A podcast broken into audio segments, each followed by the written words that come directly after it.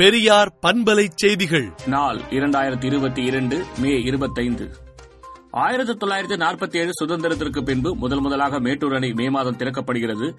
இது தனிப்பட்ட பெருமுதலாளிகள் உடன்கள் மூலம் லாபம் சம்பாதிக்கும் நிலையை மாற்றி அரசே விவசாயிகளுடன் இணைந்து அதனை செய்தல் அரசுக்கும் விவசாயிகளுக்கும் லாபம் என்று திராவிடர் கழக தலைவர் ஆசிரியர் கி. வீரமணி அறிக்கை விடுத்துள்ளார். சென்னை அண்ணா பல்கலைக்கழகத்தில் மேலும் மூன்று பேருக்கு கொரோனா தொற்று உறுதி செய்யப்பட்டுள்ள நிலையில் பாதிப்பு எண்ணிக்கை ஒன்பதாக உயர்ந்துள்ளது. துணை ஜனாதிபதி வெங்கையா நாயுடு ஐந்து நாள் பயணமாக தமிழகம் வந்துள்ளார். ஒகேனக்கல்லில் தற்போது நீர்வரத்து குறைந்துள்ளதால் நீர்வீழ்ச்சியில் குளிக்கவும் பரிசல் இயக்கவும் மீண்டும் அனுமதி வழங்கப்பட்டுள்ளது.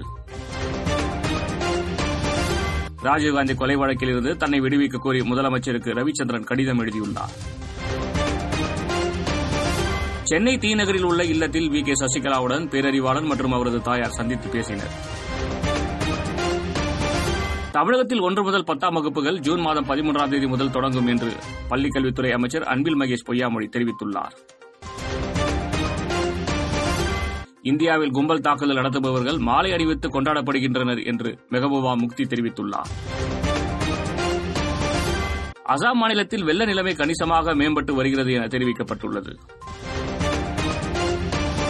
இலங்கை பிரதமர் ரணில் விக்ரமசிங்கோ கூடுதல் பொறுப்பாக நிதித்துறை அமைச்சராக பதவியேற்றுக் கொண்டார். துப்பாக்கி சட்டத்தை நிறைவேற விடாமல் தடுத்து தாமதம் செய்தவர்களை மறக்க மாட்டேன் என அமெரிக்க அதிபர் ஜோ பைடன் தெரிவித்துள்ளார். அமெரிக்காவின் டெக்சாஸ் மாகாணத்தில் உள்ள தொடக்கப்பள்ளியில் நடந்த துப்பாக்கி சூட்டில் பலியானோர் எண்ணிக்கை இருபத்தொன்றாக அதிகரித்துள்ளது. விடுதலை நாளேட்டை விடுதலை டாட் இன் இணையதளத்தில் படியுங்கள்.